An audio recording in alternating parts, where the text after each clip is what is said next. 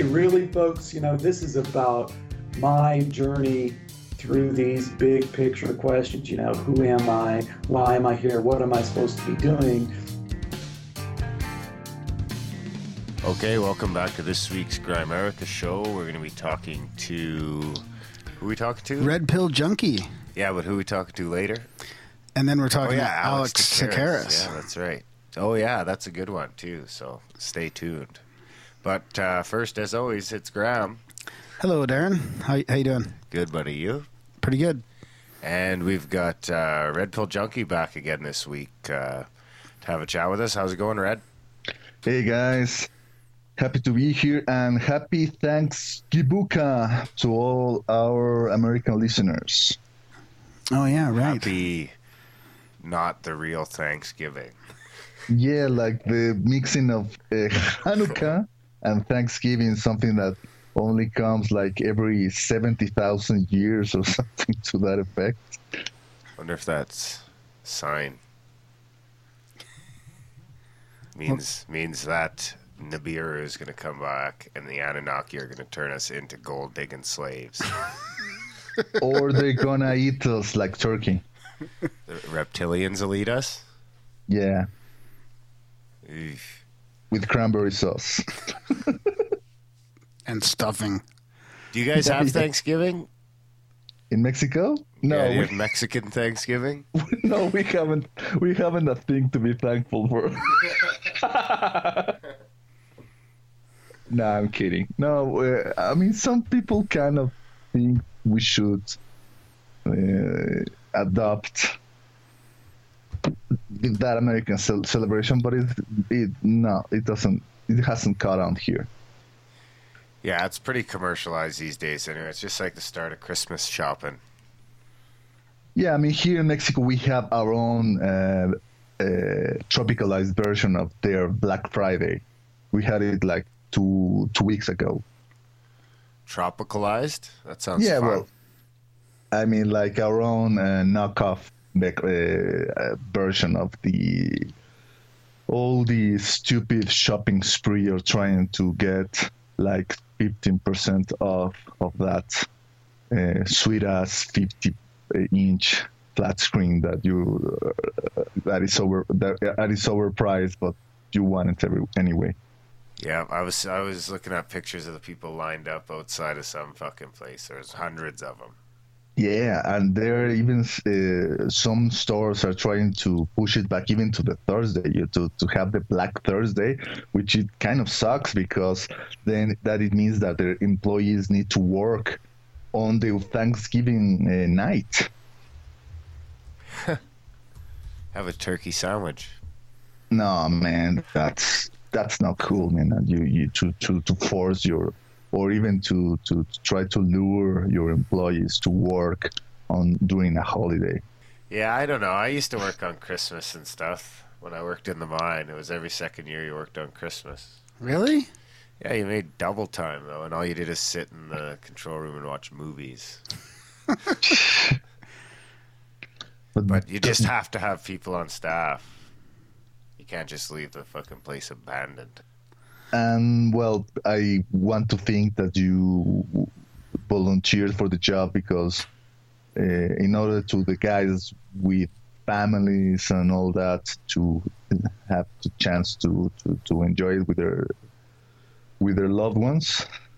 Yeah, well, usually you you could take it off. I'm sure if you wanted to. Like I didn't really care. I was just Oh. seeing dollars, dollar bills, dollar dollar bills, y'all. So I wonder how much internet shopping goes up on Black Friday. No, internet's internet's Cyber Monday. Mm. yeah, I kind of b- bought a couple of things on Amazon uh, during the Thursday. Did you go through Grimerica? Oh shit! I knew I forgot something. Sorry, guys. That's okay. We could have got a couple pennies from that transaction. I think we actually Yeah. owe money when they play it. Yeah, at least a dollar. Actually, I don't think they ever paid us for the shit you bought. Yeah, probably not. So, do you, do you can, can you guys watch uh, the things that uh, uh, people going through the site uh, actually purchase? Nah, no. It just says Re- items ordered.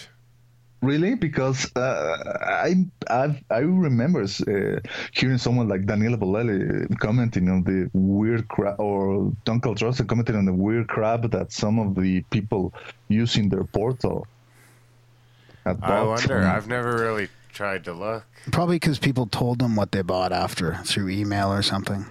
Maybe no, because can. they can't they can't watch the, the name of the person. They can only watch the, the purchased item. That'd be funny. I wonder if anyone will ever buy the lube. yeah, I mean, I wonder when the first uh, uh, sexual toy is going to be purchased through the Grimerica portal. It already has. Ah, yeah. Just kidding. Fuck, I, I gotta get that book, Sex at Dawn. I was. List- Did you hear him on Rogan the other day, Chris Ryan? No, I didn't hear. him. He's on Rogan. Fuck, he's. I like that guy, man. I wonder. I, he's always talking about his book, and I've never read it. I'm gonna grab it. It's on Audible. Yeah. Yeah, maybe I'll get it on Audible. I think I'd like to have that book though. At the same time, I'm not sure. I'm on the fence. It's probably one that you'll go back and reference. Maybe I'll ask for it for Christmas. Yeah, when some member of your family is talk, starting to talk about the sanctity of marriage, you are going to go to your bookshelf to bring that book out and, you know, with the part where you, you know, you accept the reference and say, okay, well, this is why you're wrong. Okay, so maybe you should start with something to segue the now famous Enter the Mushroom Grimerica podcast episode. And I came across, well, it was one of the biggest news this this week. Kind of shocking to to to uh, learn about this new uh, uh, study carried out by uh, researchers from the UCLA to like to they kind of discovered that mushrooms create airflow that will allow their their spores to spread out. You know they they actually think about it. These uh, plants these mushrooms they modify the weather in order to in order to reproduce So they propel. what they do is that like they create uh, moist moisture and give the the moisture then evaporates and the evaporation uh, allows the like a change Changes in the, the air density pressure. yeah in the, yeah in the cold the cold air is more dense than the warm air and has a tendency to flow and spread out so that allows these spores to to, to travel like a larger distance let me read this. This evaporation also creates water vapor, which is less dense than air. The two forces help carry spores out of the mushroom and give them a little lift. The lift can carry spores up to four inches, 10 centimeters, horizontally and vertically.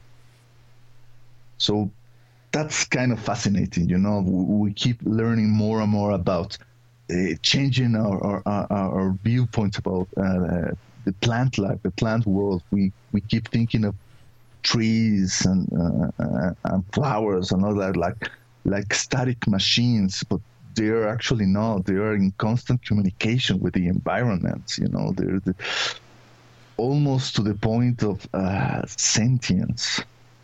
Maybe, maybe even more sentient if we uh, give credence to the things that, like people like Terence McKenna, his brother, tells us about when they ingested uh, mushrooms or ayahuasca. I wonder if the psilocybin has anything to do with that. Because I thought, doesn't psilocybin have something to do with uh, stopping the mushrooms from freezing? It's some sort of an antifreeze or something. Maybe I, am wrong. I, don't know. I mean, we need to look it up, but it wouldn't surprise me one bit. So the, maybe the psilocybin's intelligent. I mean, well, then what is intelligent? The intelligence for humans is the capacity to adapt to our changing environment, right? And what we see here is the capacity of the mushrooms to, to modify their environment. So, what is that? Can can that be uh, uh, applied or labeled as intelligence, I don't know. Maybe it, it turns into semantics. It, it's the kind of things that really, things that make you go, hmm.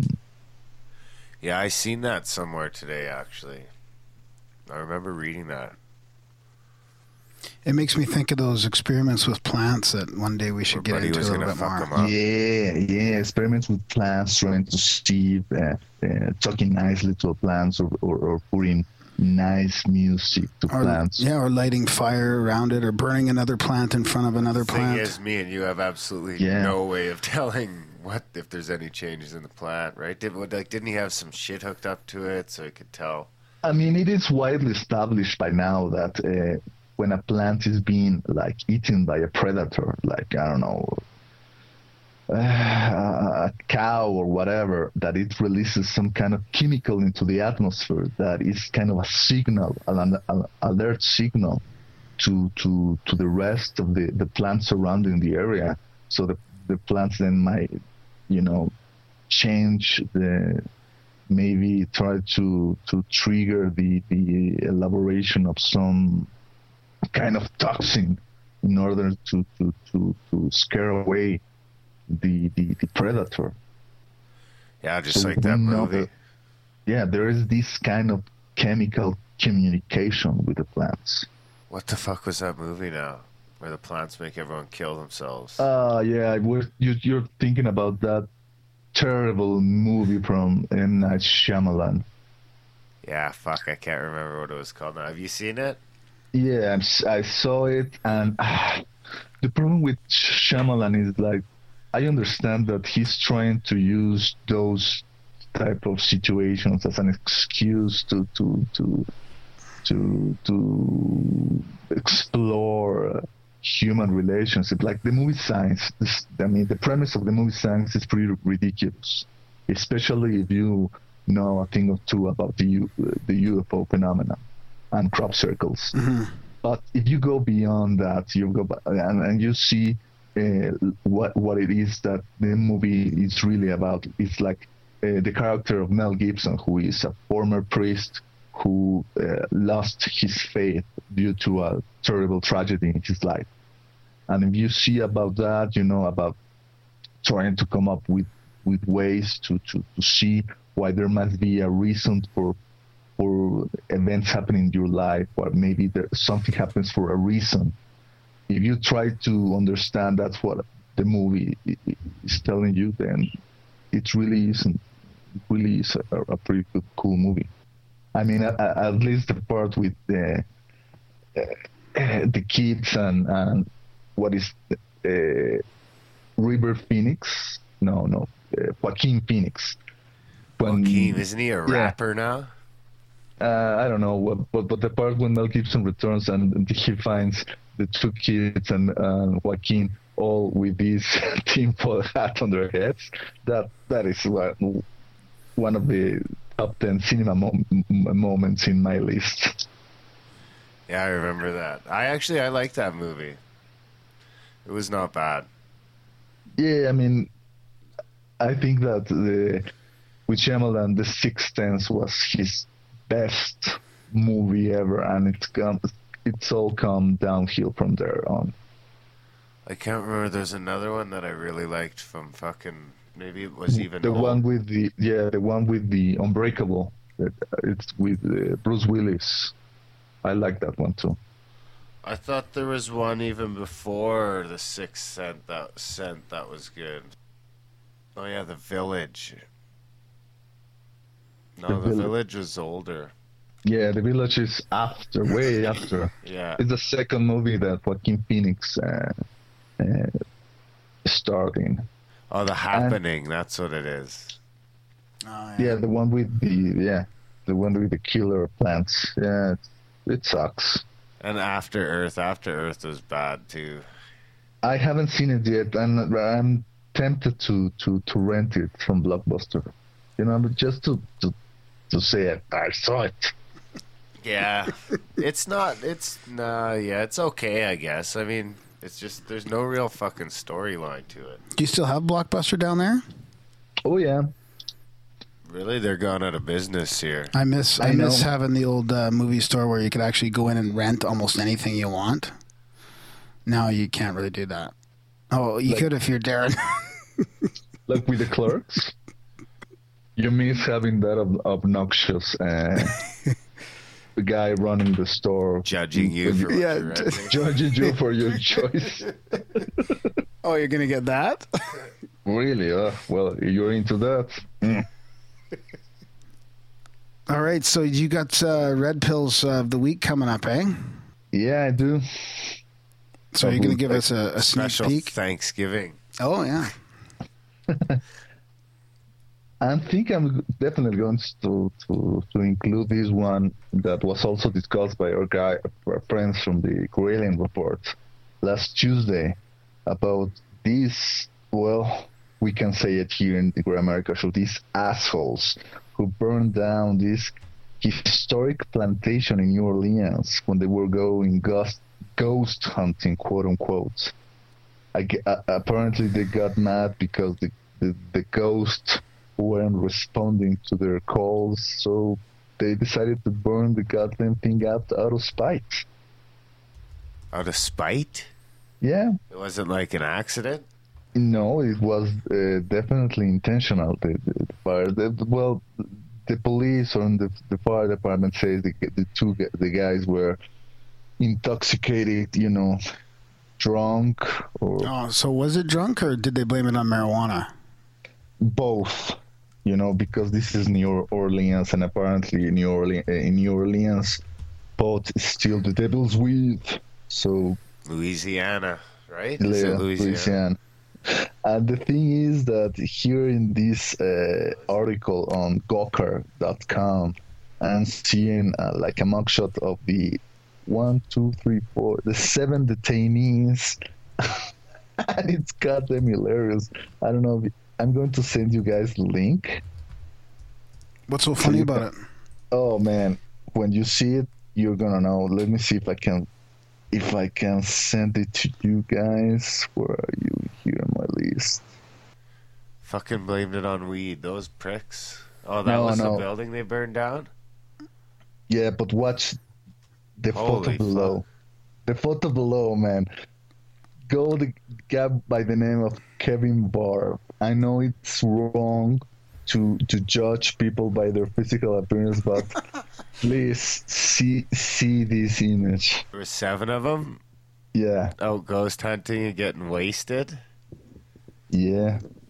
Looks like a pretty shitty ghost hunting team. No, here's my theory, man. Like the ghost knew these guys were assholes, and that's why they didn't show show showed up. They didn't show up because they knew these assholes will burn out the, the building and they will get in trouble and they they will get their ass on jail. Oh, look at that. It says that the ringleader was fucking Dustin Davenport. Who is that guy? Uh, he's the bald guy with the goatee. Who? So, Dustin Davenport? Uh huh. Can I say that or am I going to get fucking sued? Yeah, I don't know. Well, I might want to cut that out. I don't think we need to name names. Okay, okay. We won't name names. I'll just bleep them. yeah, okay.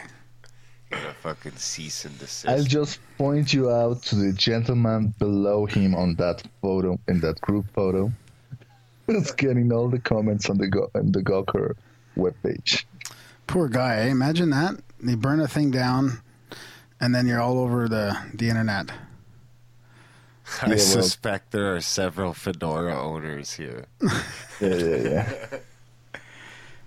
But Uh, the the sad problem- part about it is, is the way the media handles it, right? It makes it seem like it's uh, with the headlines and all, like it's an actual ghost hunting team, right? Yeah, that's what I gather. And, uh, In fact, below here there is a comment from um a ghost hunting group that I really don't know. Let me let me scroll down here. Paranormal Task Force. You know, we at Paranormal Task Force are shocked at this tragic travesty and loss of one of America's historic gems. Labeling these alcoholic, drugging, abuse, thrill-seeking criminals as ghost hunters is misleading and an embarrassment to the paranormal research field as a whole. Yada yada yada. Well, anyway, I can understand these guys and like they don't want to be like grouped with these bozos, even though I actually don't have too much. Uh, I don't give too much credence to to to many, maybe most of of the people who go uh, inside these supposed haunted houses trying to to, to, to to have some kind of encounter and shouting, you know, like trying to to to, to Did they have any gear? I don't know. I don't know. I, I really don't know much about. I must confess, I really don't know much about ghost hunting. I know that our friend Micah Hanks, he started his career, you know, as a as a ghost hunter, you know, with a group of guys. I think they got they call themselves Lemur. I don't know, uh, kind of a weird acronym here. And Hopefully. And- I don't like Mike to burnt anything down. Hopefully. Ah, yeah, I'm sure he didn't.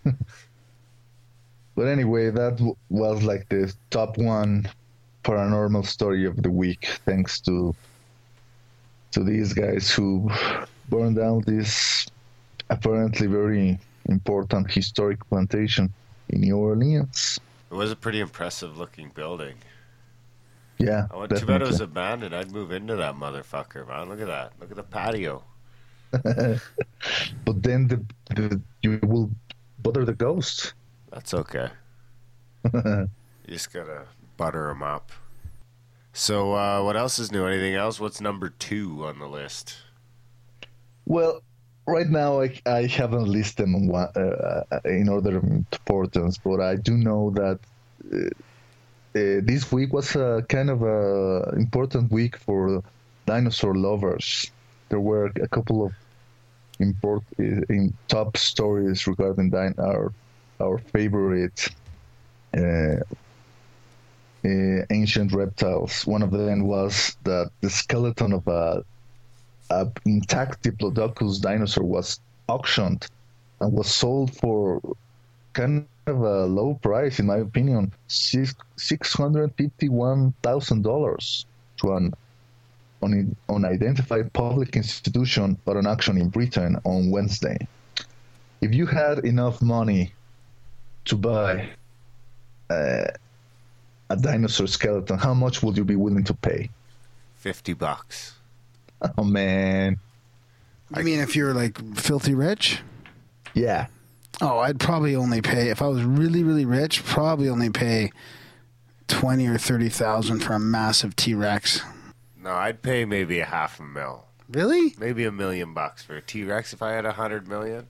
Put a T Rex out in front of my like I'd have like one of those drive around driveways and that fucking T Rex would be in the middle, just waiting for you to get home every day.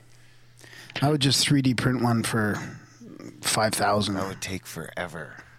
Maybe you, you wouldn't even need to spend much money considering that you guys live in Canada and Canada is something of a dinosaur haven. We'll just go dig one up. Yeah, we live uh, an hour you're- away from Drumheller, which is famous for dinosaur bones. Yeah, well, I thought they just found a fucking skeleton here in Alberta, actually. I actually, that is one uh, I was going at. They recently found uh, a tiny intact skeleton of a baby uh, ceratopsian dinosaur in Alberta, Canada. You know, this is ceratopsian meaning like they were like the triceratops, this kind of like rhinoceros type of dinosaurs that like have a, uh, like have a horn in their beak or in their mouth under this plate covering their neck, uh, uh, allegedly to, to protect them from the larger predators. And this was really a very cool finding, but not only because uh, it's very rare to find uh, intact skeletons of juvenile dinosaurs, but also because the level of preservation in this specimen was so incredible. They even had skin impressions in the nearby rock. You know, like uh, they they managed to find like the texture of, of the skin of the animal. Wow. I thought they said they could even tell how it died. Yeah, I mean, these paleontologists are like like the best uh, crime detectives in all the world. You know, I mean, CSI can fuck itself up because these guys can can re- find out the cause of death of an animal that uh, died like 150 million years ago. exactly, man. You know, I mean, So, Kudo- Allegedly. was there any new new skin like discoveries about the skin? Like now that they could see the actual texture of the skin, did it change the way we think dinosaurs look on the outside? Not really, but one of the uh, news that I linked to on the Daily Grail this Thursday that I, that was also dinosaur related. Let me let me fire it up because I didn't have it here. One second, please. You must have been to Drumheller, eh? Fucking that T Rex, it's impressive, man. It's Well- fucking impressive to see a fucking actual skeleton of a T Rex. Is that the one up in the like standing up there? Yeah, right in the that middle. It's like in the middle when you first go in there. in the town? That's real? No, in the fucking museum. Oh, oh, in the museum. Oh, okay. The Ro- Royal news- Tyrrell. this news that also uh, popped up this week is also related to Tyrannosaurus Rex. Like in North Carolina, uh, a paleontologist by the name of Mary Schweitzer managed to find a, an incredibly intact uh, adolescent T Rex in Montana, complete with uh, skin uh, samples and everything. And the, uh, which was kind of controversial because uh, up until then, scientists didn't think that uh, skin could be preserved so long. And apparently, they found out why the skin managed to to to, to last that long. I think I think it was because uh, there's a very high level of iron on the skin of the Tyrannosaurus Rex. So he's a meat eater.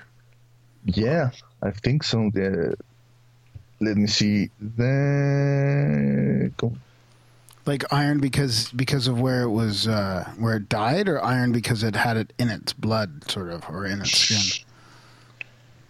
let me see. Here it says iron is an element present in abundance in the body, particularly in the blood, where it is where it is part of the protein that carries ox- oxygen from the lungs to the tissues. Iron is also highly reactive with other molecules, so the body keeps it keeps it locked up tight, bound to molecules that prevent it from wreaking havoc on the tissues. After death, though, iron is let free from its cage. It forms minuscule iron nanoparticles and also generates free radicals, which are highly reactive molecules thought to be involved in aging. So, Schweitzer and her college found that the dinosaur soft tissue is closely associated with iron nanoparticles in both the T Rex and another soft tissue specimen from Brachylophosaurus canadensis, a type, type of duck-billed dinosaur. They then they then tested the iron as preservative idea using modern ostrich blood vessels. They soaked one group of blood vessels in iron-rich liquid made of red blood cells, another another group in water. The blood vessels left in water turned into a disgusting mess within days. The blood vessels soaked in red blood cells remain recognizable after sitting at room temperature for two years. For how long? Uh, two years. So I don't really know at this point why there's uh, such an iron rich level content in the skin of the Tyrannosaurus. I guess that Graham is right that it has to do with uh, his diet, but it's Eats lots of kale. yeah.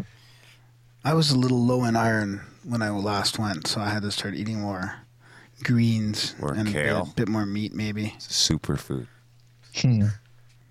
So, in 60 million years from now, scientists will be able to retrieve your Find Graham. skeleton. Yeah. Yeah. Complete with skin and all. So you you should get a tattoo or something, man. Get a what? A tattoo. Oh, tattoo. So they can see Yeah. the imprint of your tattoo, and then it'll be like when they Yeah, find like- you in like 10 million years and they dig you up, and they're like, Yeah, like new Otzi, you know, human, they're like, like- whoa, look at they had things on their arms. Yeah. I haven't decided what They'll to get think you're yet. an alien. Yeah, I need to get one though. There'll be a new Tsoukalos that's like, It was an alien. the symbol on his arm is the star system he came from. Yeah, and, and they adored uh, a cat-like creature called Zeus. Yeah, and they worshipped a cat named Zeus. They're- And, it and their Zeus is with me, but half my face is chewed off. Yeah, exactly. So that were all the dino-related news of the week. I should take my. I should go to that museum soon. yeah, you should take your daughter there. Madison. You know, speaking about uh, uh, preservation and DNA studies, did you guys uh, listen to our friends at Mysterious Universe, uh, Ben and Aaron, talk about how the FDA, uh, like, order uh, 23andMe to stop selling their gene test kits? Did did Mysterious Universe talk about that, or was it no? Because I heard No Agenda talking Oh, about it. No, MU Mr. talked about it too. Yeah, Yeah, if you talk about it because ben, both Ben and Aaron purchased these kits, and only Ben was able to uh, get a response from from the 23andMe company. and I think he Um, only got half a response. Yeah, well, it's only an initial response be- because what it's supposed to work is that uh, as the months progress or the years progress, they will get more more and more information out of his uh, saliva sample. So right now he knows that he is like three percent Neanderthal. they were getting a kick out of that, and they also were discussing well like the kind of things they talk about they, they, they will tell you like the if you have like a high risk of uh, prostate cancer or, or, or, or developing coronary diseases in, as you grow older and all that but the thing about this is like the FDA uh, decided to to bring the hammer down on all these companies who are starting to to provide to the general public this kind of uh, uh, genetic information. And apparently, the FDA thinks that uh, they should regulate whether the public is, is allowed to know about their genetic background. I don't know. What do, what do you guys think about that? I think it's all a ploy to somehow get all the genetic information into the hands of the government. Well, maybe that, or that these guys kind of uh, freaked out over the fact that uh, doctors weren't really involved into disclosing this kind of information to the general public. So maybe they were thinking that people weren't educated enough or uh, intelligent enough to really understand what their uh, these companies, the, the genetic the genetics screening was uh, disclosing to them. So My- like maybe you you you read that uh, risk of uh, prostate cancer and you see oh my god I'm ha- I have cancer. Yeah, my first reaction was that it was um, over regulating and, you know, that they shouldn't be controlling that. But then I kind of had a second thought when when the no agenda guys were talking about it because they were talking about how it's really not a it's really not a prevalent factor, right? Those percentages and and and that genetic info really is a small percentage of why you would get diseases, right? Like it doesn't it's not really a telltale sign. There's so many other factors that aren't shown in that. Definitely, because the the saliva sample can't tell you about your your particular lifestyle. You know whether you maybe uh, you consume a lot of red meat or not, whether you exercise or not. I mean, they can only tell you this is what your your your genetic background tells you. I mean, you have these uh, predispositions. What we it can't really tell you about uh, how you are living your life. You know, what kind type of environment you're living in. You know, whether you're living in a, a very stressful environment, whether you're living a, in a city with a lot of chemicals or pollutants, you might be uh, triggering all those genetic research uh, switches on and off. You know, it's only it's only a part, uh, an imp- uh, part of the story, you know, uh, an incomplete part of your your your health story. Yeah. So, so what do you think, Darren? It's just a statistic. I said what I think. I think it's a ploy. Yeah, but do you, do you think that they should be allowed to do that then? Sure. I think so. Fire away. Hmm. You can just, it's better than Googling it. I guess. I don't know. I mean, I think that uh, I, I don't I don't care to look it up personally, but if you want to look it up, why not? Yeah, I mean, uh, uh, bannings and impositions, I think, are never a good policy in my book because yeah, right. Like like the guys in MU were saying, maybe then uh, people who are really intent of finding out their genetic background they will go to a country or a company who doesn't have to follow the FDA regulations. Right? Exactly. Yeah, yeah. It'll just force it all underground. That's all. Yeah. Exactly. You're just making the people in the organized crime to drool itself because now they're going to have another nice niche market to profit from. Then they're gonna, and then they also gonna figure out how to tax it. Maybe, maybe the real reason behind this is that because the FDA wasn't was free, starting to freak out about the, how uh, having all that information out in the open will will affect the insurance company business. You know that maybe somehow someone will will discover that you have this very rare genetic disease and okay so because of this mr mr grimes uh, we have to impose to you a higher premium for your insurance. Yeah, and it'll be mandatory. Yeah. You got to go get. That's why it's getting so cheap. So it's a, you got to go get the little twenty-five dollar test, and it'll be something that everyone has to do, and it'll be like your automobile fucking registry. So eventually, they fucking get everybody's fucking DNA on record. And maybe the, the FDA also doesn't know how safe those records really are. Here in Mexico, we we really have a problem of uh, uh, the government uh, agencies who have all our records and all that information. Then you find out that it's open on the market. You know that someone uh, sold it to, to the highest bidder, and if you go to to some web page and you, you just type your name you, you they find out not only the, the name of uh, your social security number for also your cell phone number of where you live maybe even your your credit card account i don't know. So if that sounds bad imagine if, if some stranger has uh, on their hands your genetic profile. Yeah that's scary.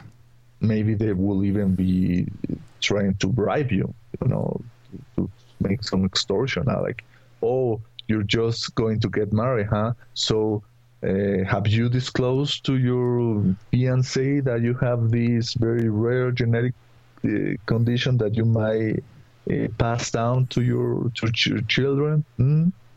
yeah or that you're at risk for some sort of cancer? Exactly. Well yeah. I mean well you uh, reading things about cancer, you eventually reach the conclusion that everything causes cancer, man. yeah, yeah, it's it's crazy. You know, yeah. the, the, the, the, mere fact of thinking about cancer causes causes cancer. Mm-hmm. Do you ever do that? Do you ever think about it and then realize you're thinking about it and go, "Holy fuck, I better not think about it." Yeah, Sometimes. Yeah, really? Yeah, yeah. Wow, yeah. I thought that was only me. No, everyone tricks you into it. yeah, especially if you maybe some, find some kind of weird lump in your back or something, and you say, "Oh my fucking god!" But then you realize, "Oh, this is just fucking cyst." Yeah, okay. Yeah. just smoke it off. Yep. So speaking about all this about organized crime and all that, there was this kind of weird news about uh, Virgin Galactic, you know, this company set up by Richard Branson that is going to, in the very near future, is, is starting to offer uh, trips to to to outer Zero space. gravity, right? Yeah, exactly. And there are now accepting bitcoins to to purchase those space travel tickets. Two hundred grand a seat or something. I don't know how what is the exchange rate for Bitcoin, but they are now accepting them to, for payments. So maybe instead of a, a Hollywood uh, movie star sitting right next to you, you might have some uh, drug dealer, Or Bitcoin miner. a Bitcoin miner, yeah. So it's kind of interesting because that uh, that might be the first like uh, big respectable company that is accepting this new alternative form of uh, uh, currency. I don't see how they can do it though. Now, if somebody buys it for so many bitcoins, then you know, in in in two years when it actually comes to fruition and it's worth ten times more, I don't I don't understand that. or a hundred times less because the problem with Bitcoin is that it's too uh, like fluctuating, too volatile right Yeah. now. I think it's more like a shares. It's like seems like shares, not money. Do you ever think that this is uh, a step into the new world order's currency for us in the future? With Bitcoin, Yeah. I don't know because uh, to me, uh, the way I see it right now is Bitcoin is more something like uh, that came out from from from the people. Yeah, but isn't there a chance that it's going to get taken over by, you know, let's say the Illuminati or the New World Order, or the powers that be, or the or a savvy entrepreneur, a, a company that wants to uh, stay on the loop. Yeah, I'm sure. You know, if you manage to create something that has the chance to, to make a profit, you know that capitalists are going to try to get a hold of it. You know, that's what happened with Napster, man. You know, Napster. Uh, uh, remember back in the early, uh, the mid '90s when people were downloading uh, uh, songs like crazy, and then came uh, Lars Ulrich from Metallica. You know, came and said, "Ah, Napster is." Uh, fucking uh, robbers, they're stealing our music. They're going to wreck the music industry, and obviously, all the music labels sided up with that, and obviously, they ended up destroying Napster. But then came someone like Steve Jobs and said, you know what? This is kind of the the right idea, but the wrong way to do it. And here comes iTunes, and next thing you know, the CD is something of a, a, a relic piece of technology. You know, everybody is downloading uh, and, consuming music from the cloud. So maybe uh, right uh, right now, like Bitcoin is like the early adoption of a something that is going to be then proposed or offered by some company, and it's going to be massively adopted by the by, the rest of the population. Hmm. I was thinking more of uh, like I realize that's obviously a huge risk. I mean, it, that's going to happen. That's almost inevitable. But I was almost thinking of beyond that, or or is it the same thing? Well, if you think about it, Virgin Galactic is already taking a huge risk. It's offering fucking trips to the space. so maybe, you know, accepting bitcoins is not so much of a stretch for them. Yeah, maybe. Or maybe it's never gonna fucking happen. What, the space travels or bitcoins? Ah, the space shuttles. No, the, I think it will happen. I think uh, in 2014, you're going to see the first commercial travel to Maybe he's just pulling a scam. No, Get all these bitcoins and fucking disappear. No, man. These guys, these, he'll these fake guys, his own death. No, there's this. These are the kind of people who are going to settle with a few hundred million, and they're going to to lose themselves in the Cayman Islands. These guys, they they they, they are trying to become the first trillionaires. Aren't they saying Andy Kaufman faked his own death? Yeah, we talked about it last time, and like we said, also it seems like it was just like a hoax. Did we talk about that last time? Yeah. Yeah. Yes, we did. right. Holy fuck. Man. Too many talking to too many people lately. I'm getting everything all mixed up. For some Hmm. reason, I thought we were talking about that on expanded perspectives. Were we talking about it on there too? Yeah, that was great. Eh? Being on that show with those guys. Yeah, it was. It was great. Uh, yeah, fuck. We should talk about that actually. Yeah, it's so cool to have these other guys that are doing what we're doing and, and just be able to chat with them. And everybody's got an open mind and they want to just learn more. And those guys and, and THC really resonate with me as uh, very similar styles to ours. They are peers. Yeah, yeah. Yeah. So yeah, for sure. Thanks for having us on, guys, and uh, and uh, we'll come back anytime, of course.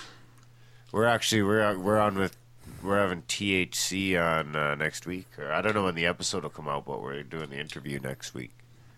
Cool. Well, I think that's those were all the top stories that I managed to dig up for you guys this week.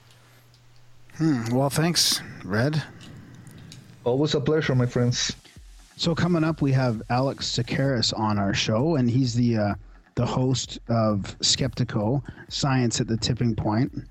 Um, Alex is, is doing. He's been battling uh, about overconsciousness here for a while, and he's got all kinds of fascinating guests on, like guys like um, Rupert Sheldrake and Dean Radin and Eben Alexander, and then but he'll also have the other side on. He'll have all the skeptics on, like Victor Stenger and Steve Novella, and some of those guys. So he uh, he's not afraid to get in the ring with anybody, and he, he it's just uh, it's a fascinating podcast. So if anybody's interested, he's got over 200 episodes now. Uh, Skeptiko Science at the Tipping Point. So he's coming up. One of my favorites. I've been listening to him for years. Yeah, and he gets he gets flack all over the fucking place too, right? Because I was even looking through his iTunes, and like it seems like everyone expect him like they're all this is supposed to be a skeptical podcast. It's like I don't think he ever said he was a skeptical podcast. I guess if you want to call yourself skepta anything, then uh, you're expected to to fucking toe the line. Yeah, actually, I remember hearing uh, about him from the Skeptic's Guide to the Universe like five years ago, and, and they were making some comment about his the name of his thing or whatever. And uh, yeah, he, he gets flack, but he doesn't. I don't think he bothers him one bit. He just keeps fighting a good battle. Fighting the good fight, as it were. Yeah. Okay, well, I don't think I think that shit about uh, do her without further ado. I think we can jump into our, our interview with Alex Tsakiris. Uh, you got anything else you want to add there, Graham? No, that's it. All right, uh, guys, thanks for listening, and we'll uh, see you on the other side of the interview.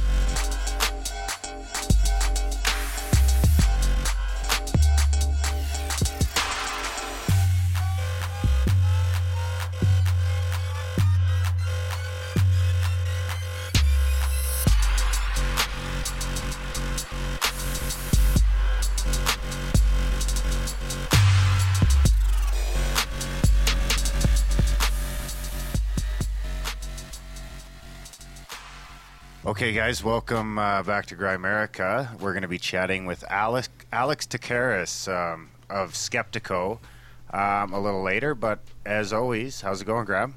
Hey, pretty good, man. Actually, we're going to be chatting with him right now. We have Alex Tsakiris on the line. Oh, yeah. He's the he's the host of uh, pretty much the number one podcast covering the science of human consciousness. It's called Skeptico, S K E P T I K O, and it's science at the tipping point. And he'll he'll be uh, telling us w- much more about that, I'm sure. And it's just a real, really, really happy to have you on here, Alex. Welcome. Graham, it's uh, it's exciting to be on with you and Darren. I'm looking forward to it. Yeah, it's great. We've both been uh, big fans of your work since long before um, we had a website or a podcast of our own. So it's kind of you're one of the people that it's kind of you know it's almost a milestone to chat with you. So so I've, so we're really looking forward to it. Wow, now I'm going to be totally uh, intimidated to live up to that kind of billing. So we'll we'll just have to see how it goes. Oh yeah, no, not at all. No, it's been it's been inspiring because as part of part of my journey has been through the the science phase and the you know like the skeptic's guide to the universe kind of thing, and then I I ended up centering around uh, you know your style and people more in the middle, and it's just been inspiring listening to you. I don't know how you you do it. If if anybody's interested in uh, you you came out with a podcast just recently. I think it was the five things you need to know about Skeptiko. Yeah, I did. Uh-huh. Yeah, so- Episode episode 229 was the introduction to the show. That's great. So it, it, took me that long, but you know, one thing I was just going to kind of comment on the top of what you were saying, Graham, is, you know, I've always been a fan of uh, of audio. You know, from way back when I used to listen to books on tape. I think before, you know, most people did. I just liked getting the information in that format, and I was always searching around for you know radio shows when the internet first hit, and I could, you know, probe into all these topics. So. I think the real driving force behind me starting Skeptiko was maybe similar to where you guys were coming from in that I heard these shows and I was like, wow, why didn't they ask this? And is that really what he thinks? And, you know, it was that, that drive to want to know more and to be more involved in that process of learning from these people that really made me want to do the thing in the first place. Yeah, it's it's funny how it's it, it almost comes out as an excuse to to talk to these people from our from our vantage point anyway. Completely. Oh, I completely agree. And, and you know, I said that, and if you listen to that episode 229, the five things you know, I mean, that's I'm pretty upfront with that at the beginning. Is that hey, really, folks? You know, this is about my journey through these big picture questions. You know, who am I? Why am I here? What am I supposed to be doing? And okay, I'm going to wrap it up in a nice iTunes, uh, WordPress interview style format, but it's really just a way so I can answer these questions and talk to the people I really want to talk to. So I think we're saying the same thing, you know. so it's probably a good a good time for you to summarize, um, you know, what that podcast is about. Yeah, maybe the genesis. Well, it, you know, the, I guess the genesis for me was it, it, it seemed obvious to me that there was this debate. You know, there's you just turn on the TV and you see psychic detectives or mediums or telecommunicate or uh, uh, telepathy or all these things as fact, you know, or then you'll see other people come out and say, "Oh, that's just total garbage," and there seemed to be this real divide. And I thought, well, you know what? I, I, I have a hard time believing that it's all bunk. You know, I'm seeing some people that seem credible, reliable, but I'm also curious about these skeptical people because they seem to make a good case too. And it seemed to me like this was really important stuff. You know, this was more important than sports or even politics. You know, this was kind of fundamental stuff about the way the world worked. And I just couldn't get enough in terms of an answer. So I wanted to find that answer. And that's really what what started it out for me. And uh, you know, one of the people that I found interesting from the beginning is Cambridge biologist Rupert Sheldrake. And one of the things I liked about uh, Sheldrake is he's really straight, he's really smart, number one, but he's really straightforward, really matter of fact. He doesn't back down. People get into space and say all these terrible things about him. He doesn't really respond in kind. He's just really level headed and says, No, here are the facts. Here's the way it is. Here's the data. Here's how we did it. And here are the results. And it just seemed to me that that debate kept coming down pretty clearly on the side of Sheldrake. So I wanted to see if there was another side to that story that I wasn't getting and whether there were similar kind of issues that were out there that maybe weren't getting exposed the way they should be. So, who else would be uh, one of your like if you were to point these our our listeners and other people to some of the clearest evidence or your favorite proponents of the duality of consciousness? Like, who else would you say then? Well, so I started with, with Sheldrake was actually the first person I interviewed, which was a fantastic. Wow.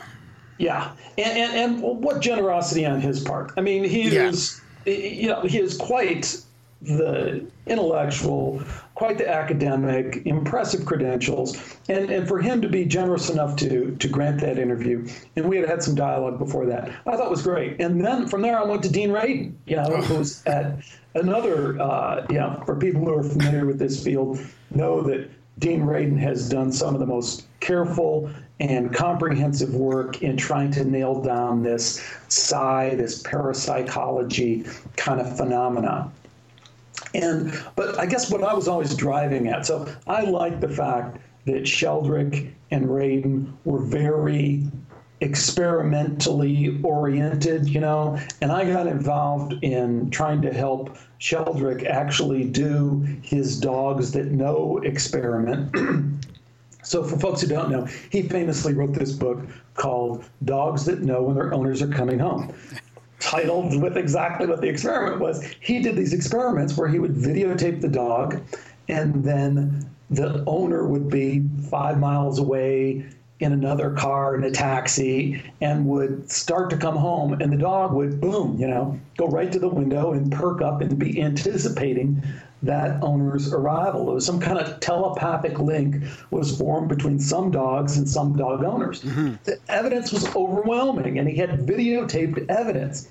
And um, so we went about trying to replicate that. And I actually did some halfway decent replications with some folks that I found. I, you know, I ran ads, I tried to find people, I sent them equipment, video equipment, computers, and this and that. And uh, so I was actually engaged early on in kind of trying to help these guys bring attention to these experiments and further these experiments. And that was a while ago, right? How long? How long oh, ago Oh was yeah, that? that was at least five years ago. Right. At least five years ago. But what that led to is, y- y- you see, one how difficult it is to do those experiments and to mm-hmm. do them well, and number two, how I, I guess is one of the big things I came away from pretty as I got into this process is in terms of really deciding an issue, changing minds, having people go, "Oh my gosh, now I see," you know. Nah, it, it, it don't happen. It, it, it ain't, you know, it's it's like this thing I said about Skeptiko. You know, the first rule of Skeptiko is follow the data wherever it leads. And the second rule I found out the hard way is it's not about the data. It's about everything else, you know. So you can show people the best, most convincing data in the world. If it contradicts, conflicts with their worldview, man, they ain't having none of it, you know, because they don't want to change the way they've built their little. None of us want to change the way we've constructed our little reality, you know. No, the bar gets raised, and and then uh, things get ignored. Um, I listened to when I was listening to the Skeptic's Guide to the Universe quite a few years ago. I mean, Radin and Sheldrake both got a pretty uh, raw deal from those guys. I mean, it, it was it was pretty f- unreal listening to to that side, and then delving in a little bit more uh, to the other side. Oh, absolutely. You know, I did several shows with Steve Novella. I was on his show, he's on my show, and then we did a couple of follow up shows. Yeah. And, uh, you know, uh, he's a nice guy, but he's just mired in the same bullshit that everyone on that side is. I mean, it's just. You, you catch him in the stuff, you call him on the stuff, and then it, it kind of slips through your fingers, and there's nothing there at the end of the day. So, anyone can go back and listen to those. I think it's pretty well documented where he, he you just he's just not right about some stuff you know i mean he's right about some stuff but for some stuff the big stuff he's just completely out the lunch. I mean where where this led me uh, graham and anyone who listens to the Skeptiko show will know is i kind of moved off the parapsychology stuff not because i didn't think it was really really good evidence of consciousness being more than just this illusion created by a biological robot, like I, I like to say. You know, I like to say, hey, th- this is what we're up against. We're up against the scientific establishment, which most people don't don't really grok this, you know. But what you're if you have kids like I do and they go to school, what they teach you in school is your consciousness, the sum total of your human experience is an illusion created by a biological robot. Now that is the mainstream science understanding of consciousness. You can go go on the street and pull anyone aside and explain to them what that means. And I go, bullshit. That's not. That's ridiculous. Of course, it's not. I'm not. I'm not. A, my life isn't an illusion. I'm not a biological robot. I love my family. Oh no, no, no, you don't. You're a biological robot. You can't love. You know. Oh, I, but I, I, I chose beer. No, you didn't make any decisions. You don't have free will.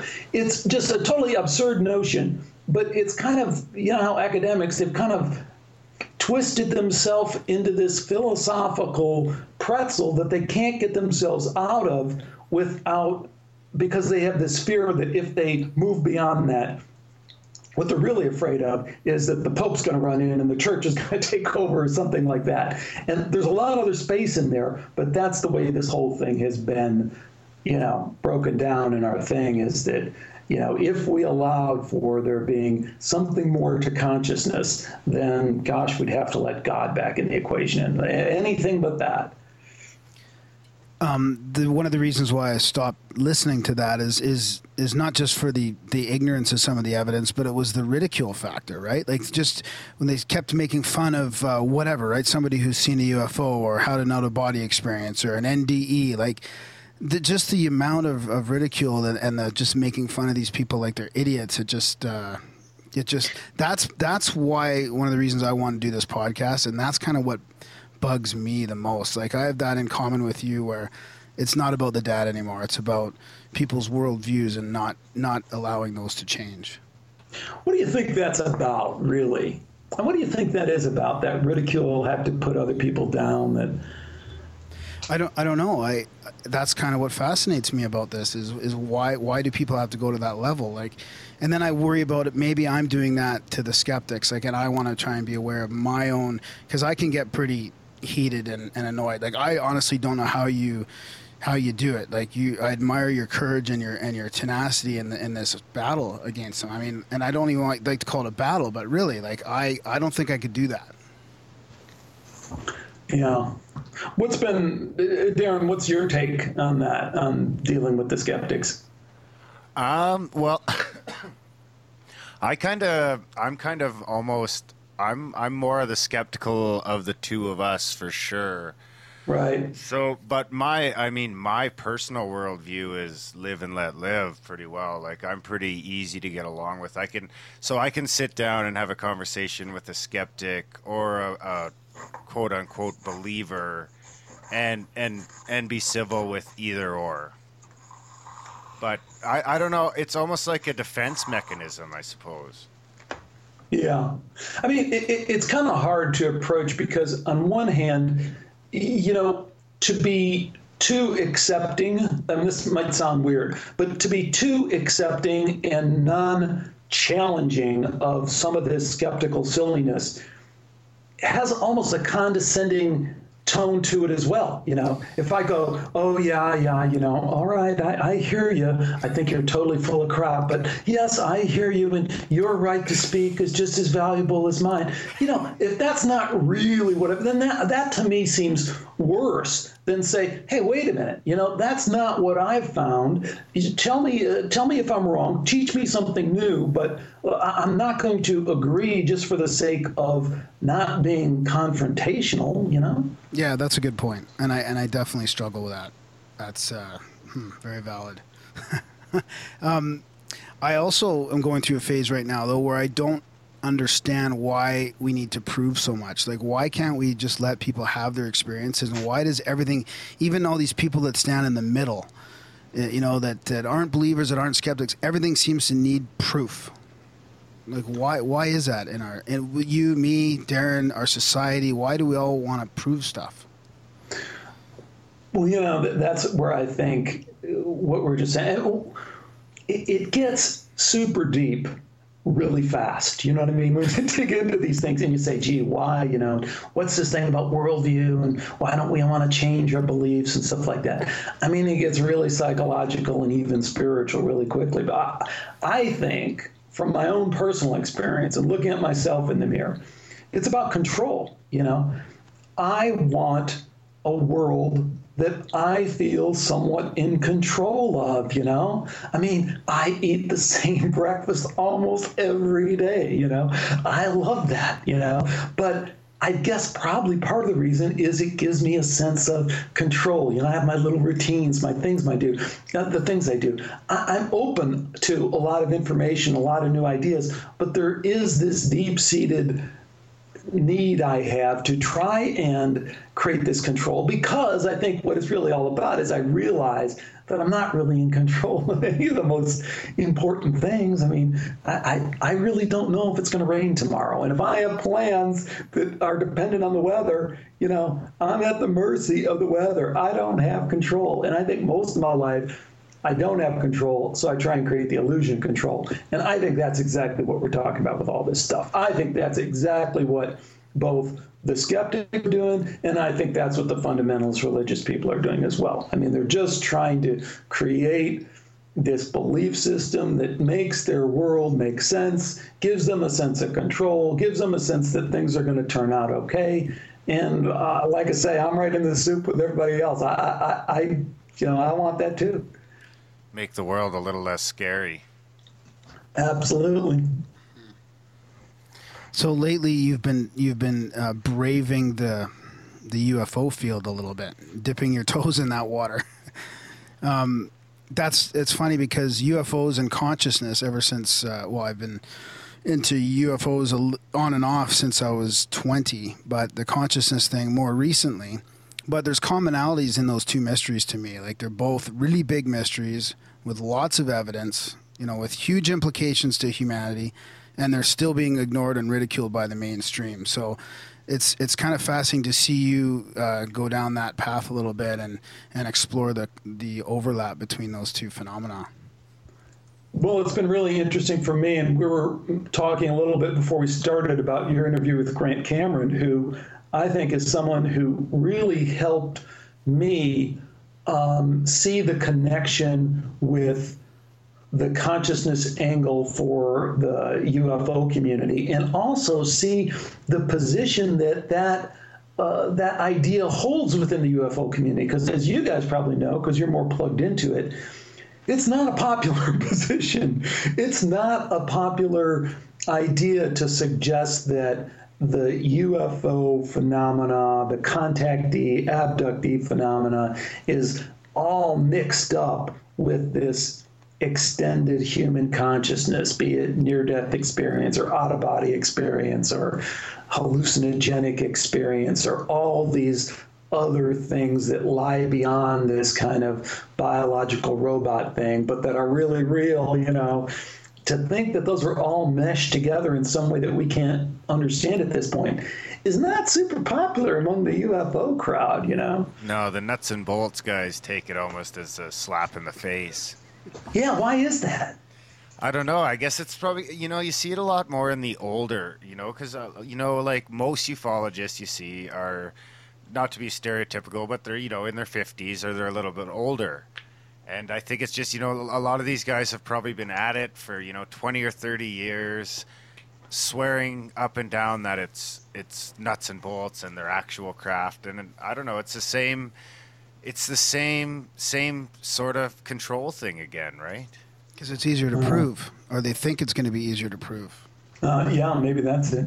Yeah, and, and maybe, like you're saying, Darren, you don't want to think about having to trash that big old filing cabinet of eight and a half by 11 glossy photos you have of lights in the sky, you know, like, oh, God, if I have to go throw those in the dumpster, I'll, I'll never feel the same. Yeah, exactly. So you being aware of of the uh, hmm, the challenge that that part of ufology has, did that give you any hesitation dipping into that, or how did was there was there any hesitation on your part? No, you know, I had the advantage really of coming at this thing organically. You know, like I said, growing it from just this simple thing of, hey, why why is it such a crazy idea that some dogs, you know, wait at the window when their when their owner's come home, you know, and and then growing that into the near death experience and saying, gee, you know, if these doctors in hospital are seeing people die on the table and then have them come back and tell them that they have one brown sock on and one blue sock on, and the doctor, you know, who knows better can say that, then that was a grounding to when I walked into the UFO kind of issue. I was like, no, you know, I, I understand. I understand how these controversies can get polarized and how there can be a truth there that people that, that stares people in the face and they continue to deny it. And I think I also came with this sensibility that there is this extended human consciousness that if we don't factor it into the equation, we, we just we're not even we're not even in the same ballpark, you know. Like you were mentioning a minute ago, Darren, about the nuts and bolts. You know, hey, fine, nuts and bolts, study it all day long. But if it's not back to consciousness at some point, then we're, we're playing the minor leagues. We're not playing the we're not playing the big picture questions. Who am I? Why am I here? What happens to me after I die? Isn't it funny how people are almost more willing to accept that, you know, a dog can sense its owner's coming home or that, you know, wild animals can sense when a storm is coming and, and get out of the area and things like that than they are to think that maybe humans can have something like an ability of the same sort. Totally. You know, and, and that's one of the reasons I really, because I put some money as well as some time behind those experiments with Sheldrake because we both thought that, hey, this is a way to kind of backdoor this parapsychology thing, you know, because people are so in love with their animals. Understandably, I love animals too, but that you know, just like you said, they'll let that in. They'll be, oh wow, isn't that cool? How that dog, you know, there's that link with the owner and stuff like that. Not realizing that then they are then accepting that telepathy is has a realness to it. So yeah, yeah, yeah. But it, it it just we just never could find that killer dog that could do it over and over again. did you did you ever do it with cats? Because I swear my cat knows when I'm coming home. Well, you know, Sheldrake's data says that cats do it uh, not as much, but like a lot. I mean, cats do it like half as much as dogs. This is from self-reports, right? So Yeah, yeah, yeah. you write a book like that, and you get all these letters, and yeah, yeah. so cats do it. All, cats do it all the time. What kind of cat do you have? Oh, just a little stray cat, like a black and white, not a. Yeah, yeah, you know, I don't Not really like know a what kind, yeah. fancy, not a fancy. No, not uh, a Maine Coon or anything. That's probably what I would get next time. We have uh, we have my daughter has a, a Russian blue. I guess we all have it, and she's a Yeah. really she's a really uh, sweet cat. But uh, I don't think she knows when we're coming home. But she sure as heck doesn't like when she's left alone. yeah, yeah. Yeah, I have a pug, and he doesn't know much anything. Well, you know, you never know because most people don't know this because they don't have, you know, someone who's home when they're not home and, and is kind of monitoring it. Because a lot of times, you know, that's what it takes. It takes, I think, in the case of um, Sheldrake and, and the dog Jaytee, that really was his superstar dog. If I remember correctly, oh, I don't want to get the story wrong, but I almost think that it was Jaytee's caretaker.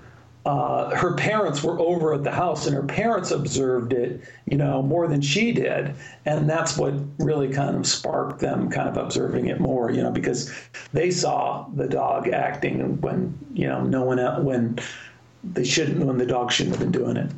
And we've even seen some science that shows that maybe even plants might have that similar ability. Yeah, the plant thing is just crazy, isn't it? I mean, because it just it, it, it- it just totally blows Changes apart. everything. Yeah, exactly. I mean, So um, I do have a couple questions before I forget here. They're from uh, Red Pill Junkie, who's a huge fan of yours also, and he's uh, a contributor, a regular contributor to the Grimerica show. So he's he's asking here: Have you or someone else close to you ever experienced an event like the ones you often discuss in your show, like NDEs or OBEs, etc.? And if not, would you like to?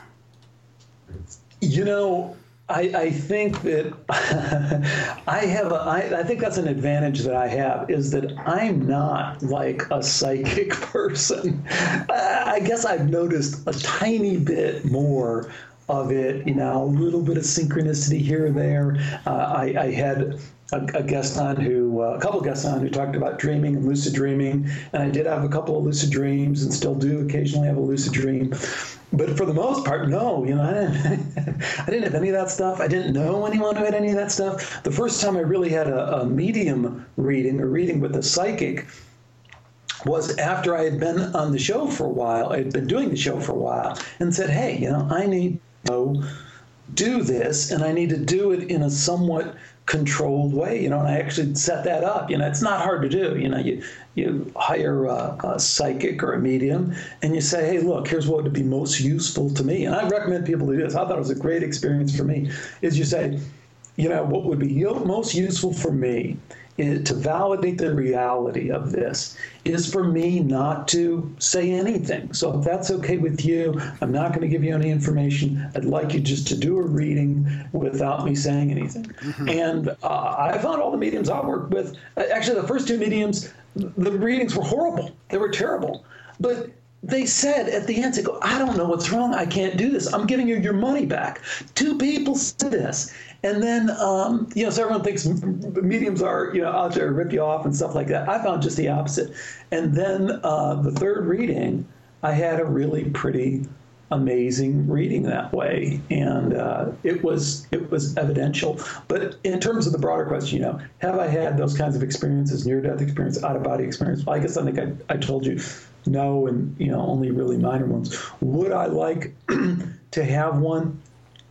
Um, I don't know. I guess I'm open to it. You know, I've, I've gotten interested in this uh, life between lives hypnotic regression. I was actually interested in a few years ago, tried to do it, um, and the guy who I hired to do it was really not good, and there was no results. But I'm kind of up for doing that again, and I'll certainly report on my results on Skeptiko. Is that like the waiting room thing where you're you're in the waiting room waiting for your to jump into your next body? Yeah, kind of. So what you do, you know, I guess again, I'm I'm cautiously skeptical on it, but there's a ton of ton of people that have experienced it, and then of course, you know, when you break that apart, like Darren, you said you're the, the kind of skeptic of the group, and the way I break those things down is I say, okay, so there's this reported phenomenon, past lives. Okay, so first, before I jump in and do a past life regression with a therapist or anything like that, I have to establish is there some reality to this past life thing? And fortunately, in that case, you know, we can go look at the work of Ian Stevenson, passed away now, but was at the University of Virginia, who did just some phenomenal work. Uh, Dr. Jim Tucker at University of Virginia has followed up on his work. Anyone who digs into that, I mean, it's it's it's solid, solid stuff. There's a I've talked to several people on the show who said, "Hey, I was completely a skeptic about all this stuff." And I saw the quality of Stevenson's work, the methodology, how meticulous it was, and that was really made me kind of a, a, a convert. And I think it's really strong. That's why I break it down. I go, okay, is there a reality to past lives? Well, there seems to be a lot of evidence that suggests that there's some reality to it. So then I'm like, okay, well, with that as my grounding, let me go experience and see what that, you know, experience leads for me. But I haven't done that very often. Have you thought about going to the Monroe Institute? They have a couple programs like that that uh, sort of help you, you know, leave your body through listening to the music and being in sort of a quiet, sort of sensory deprived type environment. I'd be open to that. I haven't done it. I did a class with a guest I had on, Graham Hancock. I mean, Graham Nicholls, Oh, okay. and uh, and and he does out of body uh, work, and uh, you know I did that, and you know I, I- wasn't really able to achieve much, but it was it was interesting. I think it's a path you know that worth pursuing, but that's about as far as I got. Yeah, that was a fascinating podcast. I've uh, I've been meaning to to actually dig more into that. I mean, this whole all the topics that you cover are topics that uh, we'd like to explore deeper for sure. I'm sure you will. You know, I mean, you, you get into this stuff and you just go where you're where you're led. But I think most of us wind up hitting these pretty big, meaty topics, and that's one of them. I mean, out of stuff is just mind blowing, but it's it's it's pretty central to understanding. You know, that we are not just this thing stuck inside this body. I have another question from Red Pill Junkie here. He must have been listening to your latest couple episodes because I recognize the terms here. But he says, What is it that we need in order to progress beyond the stuck on stupid impasse we're currently immersed in with regards to the nature of human consciousness? Um, I mean, I don't know. You know, my my stuck on stupid thing was in that episode, in the introductory episode 229.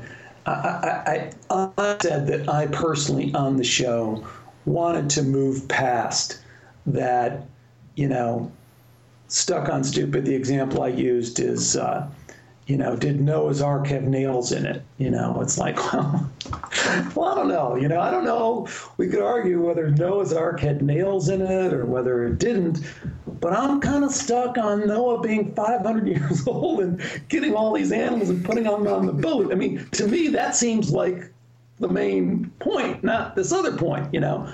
But when you get in, and the flip side of that, like I said in the show, was you know, the arguments that you'll get into with people about near death experience and about, you know, could it have been some deep part of the brain that's still working and, you know, this and that. And it's like, well, you know, whether there was some deep activity inside the brain that was beyond the reach of the EEG that measures the outer cortical, you know, activity.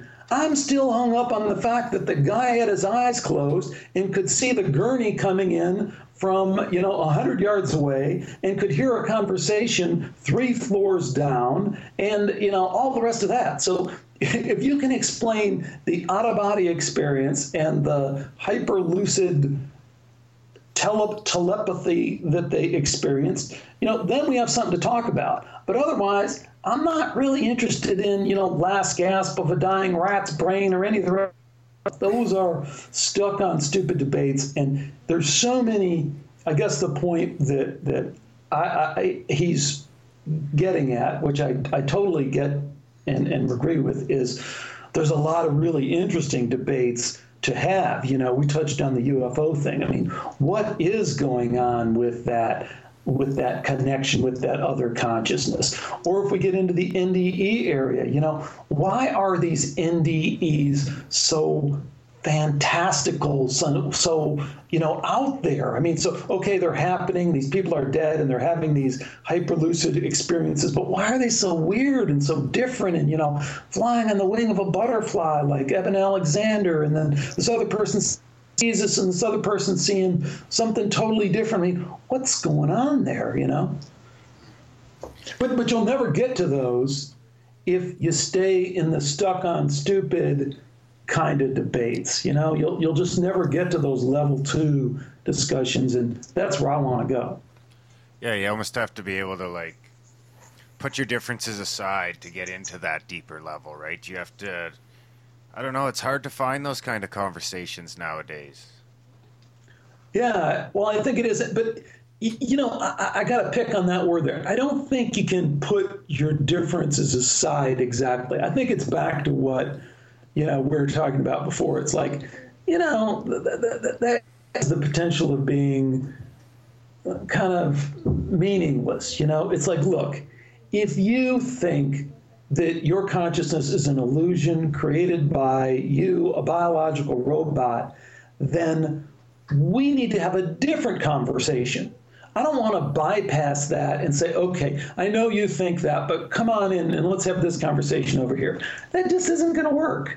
You know, if, if that's the conversation you want to have, if you really think that's the way that it works, or you, you know, you're not convinced that uh, that consciousness and that your mind is anything more than your brain, if that's where you're at, I'd rather have that discussion with you, and it might be more confrontational, uh, hammer you with the same kind of arguments, But then if you're beyond that, then I think, hey, let's go over on the side and have that other conversation. But I don't really want you in that, in that first conversation because it just doesn't work. We've all been there on the internet and in person. You're, you're just not going to make any progress. It's like talking to, to a person who's, you know, has this kind of fundamental religious bent. I mean, you, you you'll we've been there. You know, you talk for an hour, and then they they spin around and they're starting to quote Bible scriptures again. You're like, well, wait a minute. I thought we were past that. You know.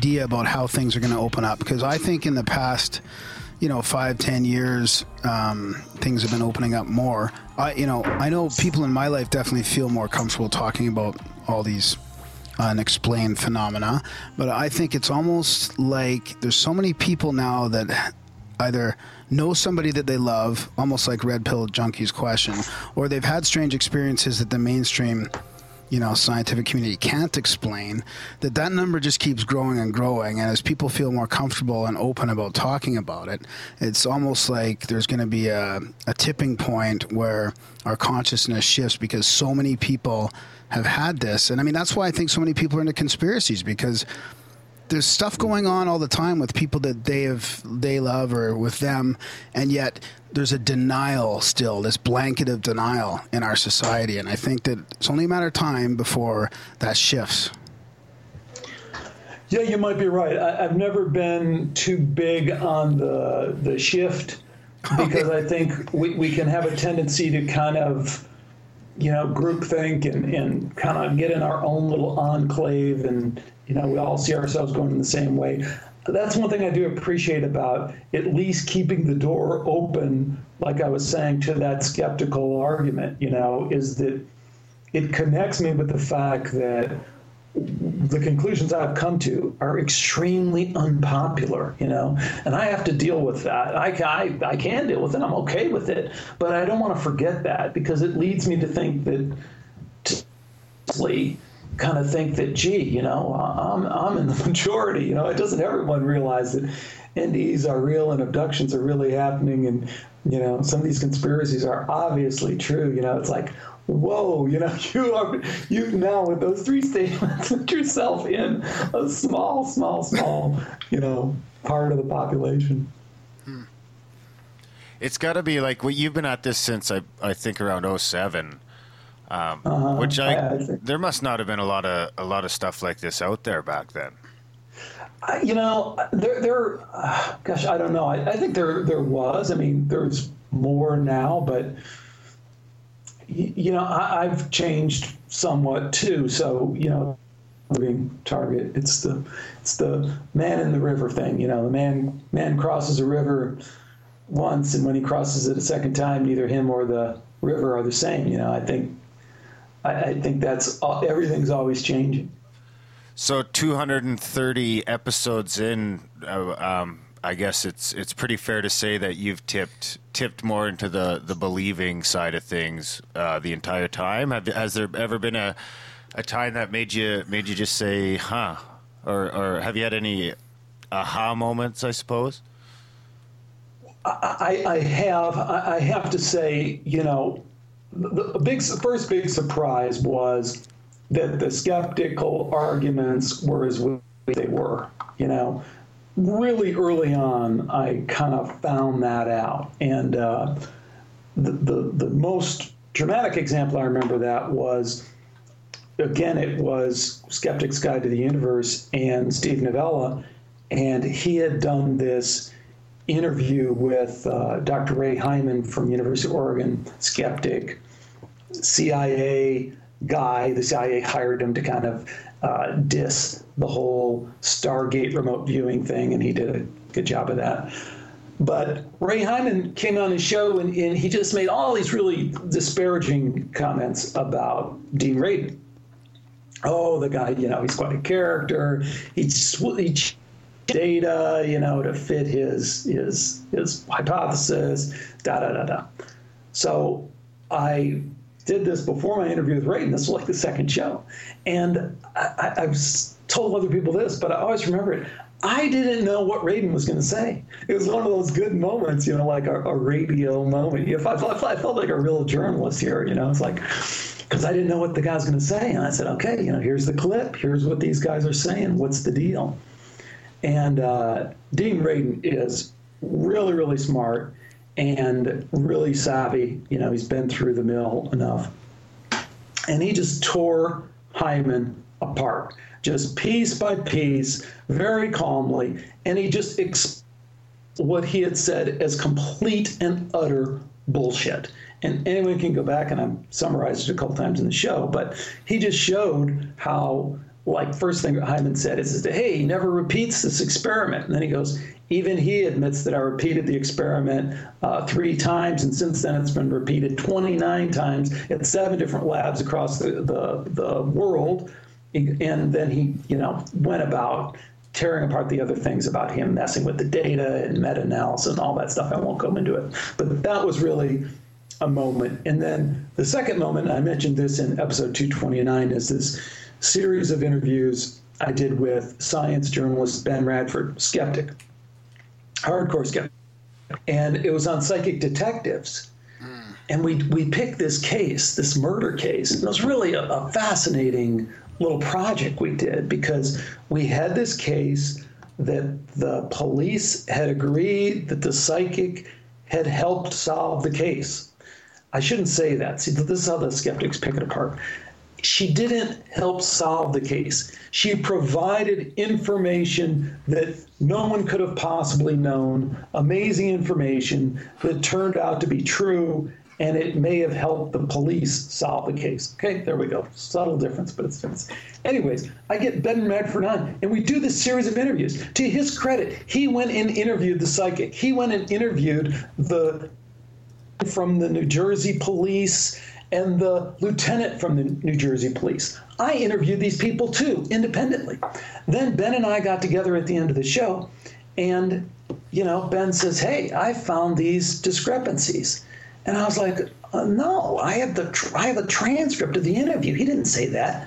So the discrepancy centered around. We're going to get into some real detail here, but just said we could kind of go anywhere with it, and I love this story Yeah, sure.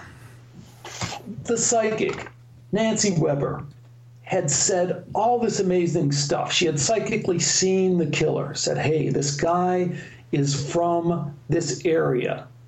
He actually lives in the Hollow. He lived in the Hollow, which was within this area. You know, I think it was in, in Pennsylvania, bordering New Jersey, whatever. And he goes, but he went down to Florida and he was in prison because for killing somebody. But oh my God, they let him out and he came back.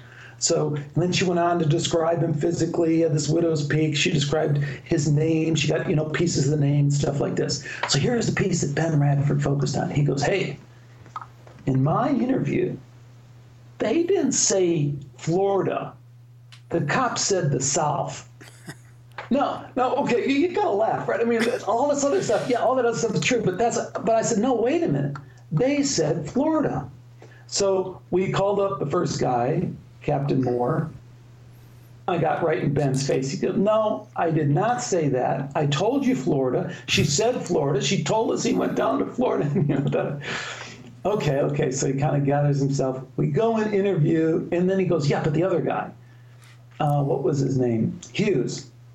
The, the, Lieutenant Hughes. He told me the South. So we call up Lieutenant Hughes and he goes, uh, he goes, hey, you know, I might have used the general term the South with you, but she said Florida. I remember Florida. Okay. So he's slapped down here. He's completely defeated, right? He goes on the Skepticality um, broadcast, podcast, and he repeats. He says, I interviewed the cops, and the cops said that they didn't agree with Nancy Weber and that Nancy, you know, all this. And he goes into the Florida South thing as an example of this. So that for me was a moment when I realized that it's not really about you know proving anything here we had spent hours and hours and hours all these transcripts all these you know interviews and you know he, he's going to lie at the end of it anyway and unfortunately that happens that happens you know whether it's intentional on somebody's part in that they're saying hey i just have to deceive and bring themselves, you know, to accepting it so they kind of make something up in their mind. I don't know, but that's not the first time that's happened. It was just the most dramatic example that kind of turned me to go, ah, you know, it's really not about the data. It's about all this other stuff. And again, in that in that specific instance, focusing on the South instead of Florida for a psychic detective. And if you really looked deep into that phenomenon, I mean, there's a lot of evidence, and there's a lot of cops that'll tell you that they use them and they're successful. And it's just another one of these areas that just gets uh, underrated and overlooked. Completely. And then you go on Wikipedia. You you want a real kicker. oh, don't, oh, yeah. anyone out there, yeah, uh, go on Wikipedia and look for psychic detective. And Ben Radford is featured prominently in that article as well. There you go. There you go. They've got control over Wiki too. So um, Doesn't everyone have control over Wiki? no, Really? Isn't that how it works? it's supposed to work that way. Oh, I've never tried to wiki anything. Well, we'll pick something really controversial, Darren, and go in and try and change somebody's page. Yeah, well, there's that whole Sheldrake thing, right, on, about his Yeah, page, right? Yeah. yeah. I remember some some dude in a wife beater down in Florida too. That was uh, his like life mission was to change everything written about global warming or something like that, or Uh-huh, something along those lines. And I remember they like they showed a picture of him, and he's like wearing a dirty wife beater, and it's just like, come on, man. Yeah, there there was some guy. I understand when the Sheldrake thing on Wikipedia hit, and if anyone isn't familiar with it, they can Google it and they'll quickly find it. But Wikipedia admitted that there there had been a couple of people that had really kind of rigged the system and created a bunch of you know sock puppets, and then had gone around and done just thousands, like you're saying, thousands of posts on a particular topic in order to you know, in in one case it was to defame this one guy. This guy had this feud with somebody who was just trying to destroy his reputation. So yeah, it's pretty bad. The wonderful world of bots. Yeah. hey, I was uh, shocked. I was shocked when I um, started digging into this and thinking about why are why now when we're in the information age that I was thinking intuitively or like logically you'd think we'd all be coming towards this common middle of truth but for some reason and and you know you've explained it many times on your show and it's there's studies now that show how we take little bits of information of what we want to reinforce our our worldview. But it's it's hard to I, who was it? Steve volk uh, came out with that fringeology book and i heard him talking quite a bit about it and it really opened my eyes to the the the polarization of all these belief systems. Even though we have all this information now people just take what they want and then we, we get more and more polarized so i don't know if you have any thoughts on that Well, what do, what do you guys think about? You know, I hear a lot about peop from people who think that the internet is going to be this tremendous, you know, instrument of change along those lines. Do you think do you think that's overhyped, or do you think we should have already seen it if it was going to happen, or you know, is is that kind of what you- what we're headed towards? I think uh, I think it's starting to happen. I think there's just a little bit too much. I don't too much. Um, I don't know. There's still just a little bit too much control on it. I think from like the corporate world, and like just these giant companies. Like right now, the the people don't control the internet as much as the corporations do. But I think it's a start. Like people getting to talk to each other from all over the world and. And finding groups that before they might have not been able to find anyone to talk to about certain That's- things in their own in their little towns or their little corner of the world. So it, it can help people come off an island, I suppose. That's what I think the main thing is. It's it's connecting like-minded people, which which who knows what the effect will end up being. It could, polarize things more because people have the ability now to to get in their little paradigm and stay there in a comfort zone. But I mean, that's I think what's going to happen over the next five, ten years is just going to get more and more like that. Yeah, and it's got to be a start. Like that can't it can't be. I can't I can't look at it in a way that it is a bad thing. I can't see. I mean, I mean, obviously the internet has its problems, but I mean the idea of everybody being able to commute with each, communicate with each other and and stay up to date on different things, um, I think is wholly positive. Yeah, I, I tend to agree, and I think more is more is not always all better, but in general, yeah, I agree, it's better. Yeah. It's just we need to get more people online so that everybody has the equal, I don't know, voice as it were. Yeah, I think the great thing about, you know, you mentioned the corporate thing, and it's funny to think back, you know, 15, even 20 years ago, there were a lot of people that were predicting that the internet would be much more corporate than it is right now. And I think it's that long tail that you kind of alluded to, where, you know, there's just a million little niches out there. I think is, is really the strength of the internet. And I think it's going to continue to be that way you know, not everybody goes. It's not a one size fits all. It's not a oh, I'll just go to Yahoo. That's all I need, or wherever.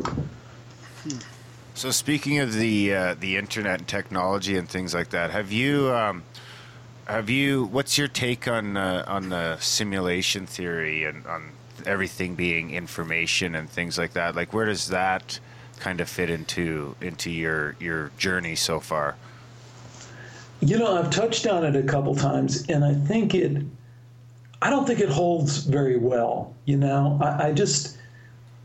I'm struck by the difference between, you know, that model of things and these extended conscious experiences, you know, or what people call spiritually transformative experiences, with near death experience being one, but there being many ways to achieve it. You know, some guy goes to the Amazon and does ayahuasca, you know, and his life has changed forever.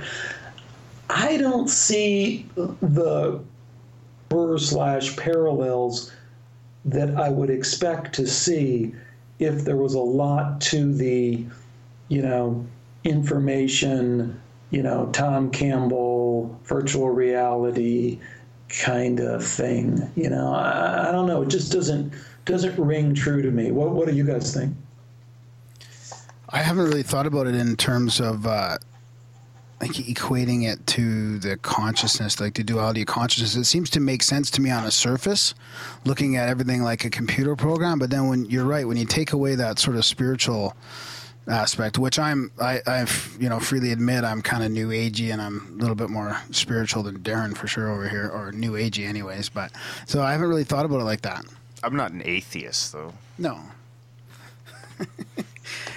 Um, well, I think the spiritual part. I mean, the spiritual part for me is i- i- is again. I, I, I draw I draw a parallel with the analogy I was making about the past life thing. You know, it's like okay, so I'll look at the near death experience and I say, okay, is this happening?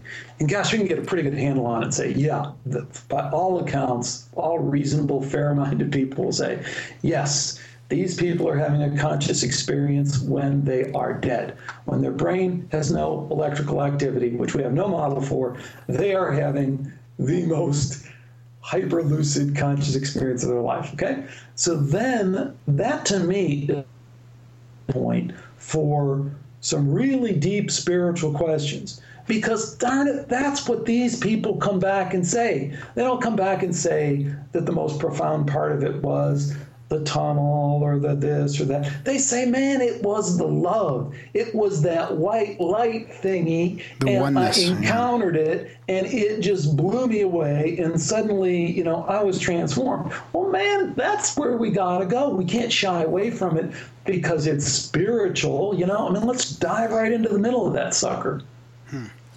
It's funny how you you, you get the same feeling from uh, um, a heroic dose of mushrooms. Well, that's a really interesting. I mean, I, you, you definitely do in in some cases, but but maybe not. I mean, there there you get the parallels with the UFO abduction thing. You know, hey, is that a shamanic experience? You know, is that a or or is that shamanic experience an illusion for something else? You know, I also think it's interesting. What do you guys think of? Um, and I haven't talked about this on the show, I don't think. But what do you think of the whole Terence McKenna thing and the heroic doses and him not his brother coming out and kind of outing him and saying, you know, he ain't done, he didn't do no heroic doses for years because he had a few too many heroic doses. Yeah, Did you hear actually, that? yeah, we actually had uh, Dennis on. Um, oh, it must you must have been a. Uh, he was one of our, I think, one of our fifth or fifth or sixth. I want to say guests. Oh, thanks for telling me that. I'm going to dig that up and and, uh, and listen to that. Great. Yeah, and and uh, um, I don't know. Definitely, it was a whole new look on because I had I had had experiences with those sort of things in the past when I was kind of doing a lot of partying. I, I had never really given them much credence as anything other than recreational. And then after kind of stumbling upon Dennis and Terence and talking to, to Terence, it kind of or to Dennis, sorry, it kind of gave me a newfound respect for um, maybe some of the things that they have to offer. Yeah. And I'm not sure I I, uh, I heard exactly what you heard about that. Then I don't think I heard it in that context where um, Terence was not supposedly doing heroic doses. didn't I'm sorry. I mean, that's what I, I definitely I definitely heard that because it made a big stir. Do you remember that, Darren? I mean, part of what he came out with was that. Um, I mean, he didn't totally out him like uh, like a, a, scam because Terence McKenna is awesome. I just love him. I mean, he's just one of the greatest speakers and, and presenters, you know, ever. But yeah, I, I- I guess that was the the the nut the, the net of it was that no, he was not, you know, Eating mushrooms all the time. doses. Yeah, I and think he he just wasn't doing he wasn't specifically he wasn't doing these huge doses that he was kind of you know because you know he liked to he liked to talk and liked to kind of pump it up you know it's like no man unless you're doing seven grams you know all this stuff so it's like yeah no that's check me on that but i think that's the that's the word I know uh, the focus of our our conversation was mostly like I don't think from the way Dennis talked about it, it was like they didn't have a lot of interaction with it so much after like after La Chorrera, it was kind of just once in a once in a while sort of thing. Uh huh. We have uh, an episode coming out here called uh, Psilocybus grymaricus or Grymaricus psilocybus enter the mushroom. So we record Uh-huh. we recorded a few hours of uh, Darren and a friend on on heroic doses. Wow, that'll be interesting. Hey, what did you guys think of that um, research out of the UK with uh, David Nutt? You know, and the the fMRI while people were under uh, psilocybin. Do you remember that? fascinating. Yeah. Well, was that? The depression research? No, it did slowed. It didn't. Isn't that the stuff that slowed down brain activity a little bit? Uh, you know, um, uh, opposed to speeding it up, which you would you would think with uh, hallucinogens, right? Right, that's my understanding of it. Is Yeah. that, that the expectation was that you'd see this, you know, increased firing, exci- excitation of these brain areas while these people are tripping, and it was the opposite. It was, you know, a dampening down of the brain firing, which kind of fits in with this extended consciousness thing. You know, Yeah, I- so when you have an meditation. Yeah, or when you have an NDE, you know, so people have an NDE, they don't have any brain function. Now they're having a hyperlucid experience, and this, I mean, one way to read that is this is kind of a, a, a minor version of that. You know, you're on the psilocybin. Well, it's just shutting down your brain so that the consciousness could can come through. Now that's my interpretation. I'm not saying that's what the reading saw, but you know, that's a interesting idea. Yeah, I mean, it fits in with meditation principles and all that too, right? I mean, you're trying to really right. increase the gap between thoughts and slow your mind down so you can receive, you know, information or at least be fully present. Exactly. It's like right. if you can slow it, if you can slow, if you can slow the process down enough, you can see through the veil a little bit. You get little peeks through the slits. yeah, yeah. Uh, Have you ever thought about, uh, or have you already uh, interviewed Russell Targ at all? Uh, no, I, I haven't. Uh, I'd like to. I can't remember if I've invited him or not, but yeah, no, he'd definitely be good. He's great. Yeah, the fascinating book, and then and then, uh, uh, pardon me. Have you guys talked to him? No, no, not yet. Uh, no, uh, hopefully one day. I, I guess should probably be sooner than later. Um, uh, there's another. I mean, there's so much going on now. There's so many people to chat with. Um, I do have another kind of question that uh, Red Pill talked about. and It kind of goes into what we were talking about just recently here. Um, so, how would we look as a modern society when when the non-local nature of consciousness and its survival after death after death is accepted like how will it differ do you think i mean it's a tough question um, but i'm really interested in what, what you have to say how that that will differ then compared to uh, to now You know, it's another one of those that gets really deep. You know, really. that's red pill first- junkie that's red pill junkie for you Okay, red pill junkie, you gotta you gotta answer some of these questions, man. Come on, skeptical foreman. Let's hear what you have Oh, to say. oh, your hey. answers to your own questions. I'm Off sure- on a separate thread where we can all see it and you're exposed. he will be there You know, because my first thought is to really go kind of spiritual on it and say there's a certain understanding that, that, that I'm drawn to that says, you know, kind of there's a little bit more of a purpose for why we're at where we're at, or at least, you know, we're all at different places, and that's not necessarily a bad thing, not to get too new agey or anything. So it's that this push for this big transformation. I mean, maybe it's pretty much the way it's supposed to be, you know, right now, you know, and maybe there isn't this big change, you know, it's just that, hey, we're all working through our stuff, and that means that everyone's at a different stage of working through their stuff, you know, and that's always the way that it is. I mean, and, and again, I, I, I hesitate to even go there. I'm not saying this is real, but I told you I want to do this past life regression and between life regression thing to, to see what it's like and to try and verify it. But one of the things you hear from those people is that you might choose a life developed in these ways, you know? So what does that mean? You know, I mean, if that's true, then yeah, it's always supposed to be kind of a mess like this, you know? Yeah it's like your soul's agreement to take on this suffering in this lifetime Yeah, or yeah. what do you think of that darren I no comment.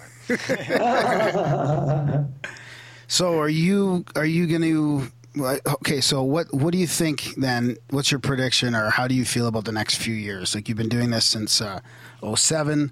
Um i- i- has it been opening up? Is it going to continue opening up are you uh you're going to continue on this battle? How do you think it's going to look in the next few years?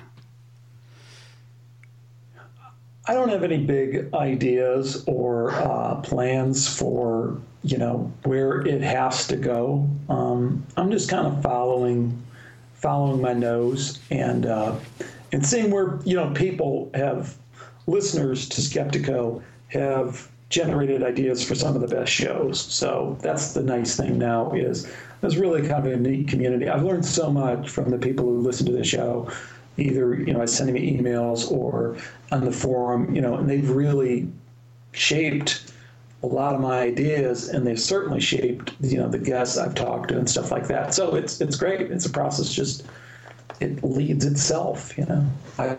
Um, So it seems weird that we had this hasn't come up yet, but um, what are your thoughts on, on people like Ray Kurzweil and, and fellas like that and their predictions of the, the coming singularity and merging with technology? Um, where did, has that like have you given that much credence or You know, I I think that all that stuff, as far as I can tell, and I almost did a show on uh, on this, but um, it's it's all still based on this uh, mind equal brain stuff. You know, they're still hung up when you get down to it with this materialistic paradigm, with this idea that you are again, you know, to beat the phrase, you're a robot. So you know, we can we can get there. So so no, I don't I don't I don't I I just don't put much stock in it at all until you can tell me how that interfaces with the white thingy, you know. Up in the sky that you go to with the near that near death experience that they all say is the most profound part of it, you know. Until you can talk about that interface, you know, it's teaching dogs algebra. I mean, it's just kind of silly.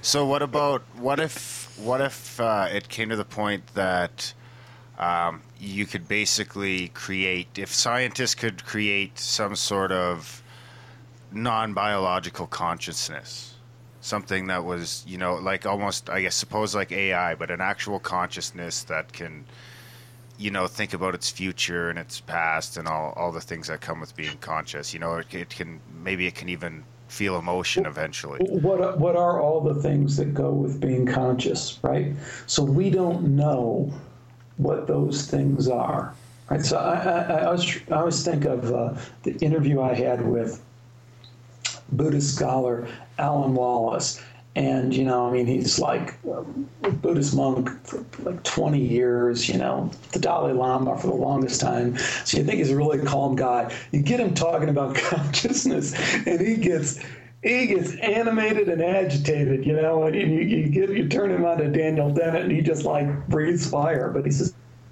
I always think what he said. Look, we don't know when consciousness begins. We don't know when it ends. We don't know what's necessary and sufficient to cause it. And you want to start throwing around stuff like, well, when we can make, uh, uh, uh, you know, a computer conscious, it's like, we don't have a clue. I mean, we have to seriously entertain the possibility that consciousness is primary, right? So if consciousness is primary, that means that everything that we think is real, you know, this desk, this microphone, all this stuff, is kind of it's not primary. It's you want to call it an illusion or whatever. It's the way we think is, you know. So our mind is creating all that. That's a reasonable hypothesis. I don't know what the hell it means, but it's reasonable to go down that that path. It seems to me much more reasonable to go down that path than it is to, you know, kind of hypothesize, oh my gosh, what if we made this computer, you know, conscious? We don't know what the heck conscious conscious means, what consciousness is. What if consciousness is the whole ball of wax that's creating everything else? It's the universe trying to observe itself. Yeah, I don't know what that means, but that's closer to it, isn't it? You know, I hear you. Hmm. I think I caught it from an old Bill Hicks segment. Yeah, Bill Hicks is great. Hicks with the the you know what I thought it, Bill Hicks. Remember his story, back to the psilocybin. You remember his transformational experience. I always remember this was he has a psilocybin trip with a friend of his, and they both meet in this altered state of consciousness, you know. So they're in this extended state and they meet. Now, what does that tell you about the relationship between your brain and your consciousness? How could you travel to this other realm and then physically meet, exchange information with someone, and then come back in the physical world and, and kind of share that, that that happened? I mean, that's a, that's pretty trippy. So then, I, by that standard, I wonder if it'd be possible. Is So if you created, I guess, the conditions necessary for consciousness, would consciousness just develop itself? Like, could you like I don't like 3D print a fucking brain somehow out of some tissue, and would it, you know, almost like I guess people call it like antenna or whatever you call it, where you're a just receiver, a broadcast, like a receiver. Yeah. you know, maybe I just think there's a, a million questions along the way there that y- you know would would have to be asked and are probably more relevant the, the, to the to the question. We what they are, but at the end of the day, my sense is there's a bunch of other stuff that would be more relevant to really figuring that out. And again, it's I, I feel like we're you know the dogs and algebra thing, you know, we're just like these dogs, and they're trying to teach us algebra, and we're like, uh, no, yeah, I, don't, I just don't get it, man. Show me where that bone is. That's the only thing I get. That's funny. I was thinking about the. Have you ever heard of tulpas at all? I was at this paradigm symposium and I saw a presentation on tulpas, and uh, No, I don't. I just it talking to you here just makes me think of how you know you're talking about creating consciousness and all this, and David Weatherly's coming out with a book. It might be out, but you you might find it quite fascinating, and it's about um, manifestation of of beings through thoughts. But there's some actually there's some actual pretty cool. Uh, Kind of anecdotal stories, and he's got his own story wrapped around uh, some Buddhist monks. Yeah, have- that even goes back to monks, right? Yeah. Used to be able to make their little tulpa. Yeah. Didn't one guy have his little tulpa get out of hand on him and started Yeah. wrecking up the place? Yeah. yeah. Anyways, there's a there's another little rabbit hole. Uh, That's, I, I got to check it out. I'll, I'll wait for the show. You guys got to do a show on it. Oh yeah, okay, we will, and we'll forward you that. Yeah, for sure. That's a good way to listen to it on audio while you're doing the dishes or driving to work or whatever. That's what I like. I'm not about audio, isn't it? I mean, I just people, you know, people send books and stuff like that. I mean, I just can't plow through a book. I never have the time, and I don't like to read really. When it comes Yeah. down to it, I read so much stuff on the screen. You know. Yeah. I just So are you going to go to the uh, UFO Congress maybe in uh, Phoenix or in Scottsdale in f- what February March? That would probably You be a good one for you to uh, to check out. I would love to check it out sometime. I'm not going to go this February, and, and I don't have any plans. I kind of like staying hunkered down here, you know, in Southern California. It's it's the wonderful thing about podcasting, isn't it? I mean, Yeah. you know, we're so far away, and yet we're talking and we can share stuff. And there is no substitute for meeting people face to face. It's all nice and warm where It's you coming. are. It is. It was a beautiful day today, guys. Man, I got to tell you, it was really nice at the beach. It's about minus 25 Celsius here right now. No way. Yeah. It's so cold. Darren had to get a pillow for his feet. we are Oh, really in the igloo here in Calgary. so I guess we should start wrapping up, Alex. Um, it's just been super fascinating chatting with you, and I, I appreciate you uh, letting us throw all these crazy thoughts and curveballs at you. Yeah, before we Hey, let, let you go, can you give uh, give our listeners a rundown of where they can track you down? You bet. It's at Skeptiko, and uh, Graham got it right. Even the spelling of it, you got to stick a K in there. It's S K E P T I dot com. Or if you just Google uh, Alex and NDE and any combination in there, it's I think you'd, you'd find it pretty quickly. And we'll make sure and link to all that in the show notes as well. You, what about are you on uh, the Twitter or the Facebook or anything like that? Yeah, I'm on. I'm on all that. You just go to the website. You'll uh, you'll find all that good stuff. haven't been doing a lot of Twitter, but I, I want to kind of get into it. I have a kind of I have my reservations about being that you know plugged in. You know, but but it's cool. It's a slippery slope. Yeah, exactly. Next thing you know, you're getting your consciousness merged with a computer. That's see, you, you've really tapped into my ultimate fears. Yeah, I was kind of dancing around and it's about spirituality. I'm just afraid of merging with the machine. I hear there's rumors on the uh, internets.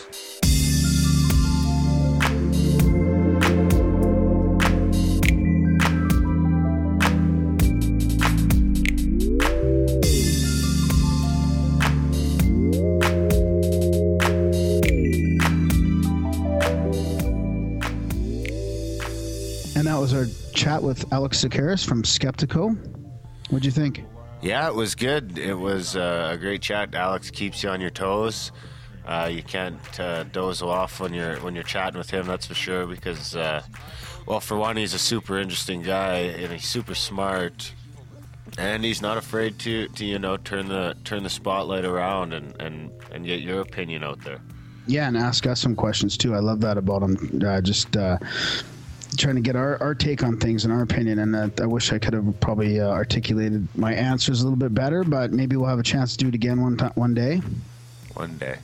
It's definitely inspiring. Like it, it definitely made me think about my take on uh, consciousness and and the the battle over it, and whether to step into the ring or whether just to try and avoid avoid conflict, like I like to do. Get in the ring, buddy. Yeah. Yeah. So yeah, it was it was great. It was a good chat. I hope uh, I hope he likes it, and I hope everybody else does too. Yeah, and uh, yeah, thanks again, Alex, for coming on, and uh, hopefully you'll be around for another 200.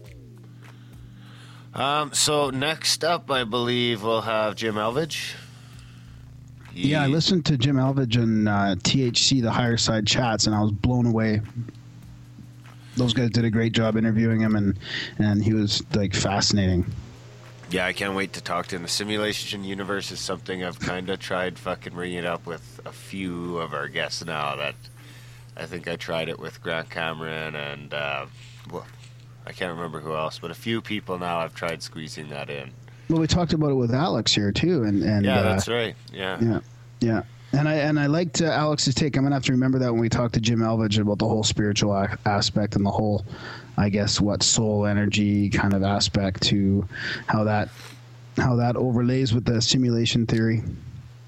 Yeah, I've got a, a few questions for Jim for sure. I've been looking forward to uh, chatting with someone about this for a while, so uh, that should be a good one. And then, of course, speaking of the higher side chats, we'll be chatting with uh, Greg Carlwood uh, next- this week as well. Uh, not sure where the interview will air, but um, we'll be chatting with him just as well. Um, that should be an interesting one as uh, too. Yeah, and then we've got Fred Zimmerman lined up after that. He's going to be talking about uh, the Chronicles of the Nephilim, which is uh, a pretty big book.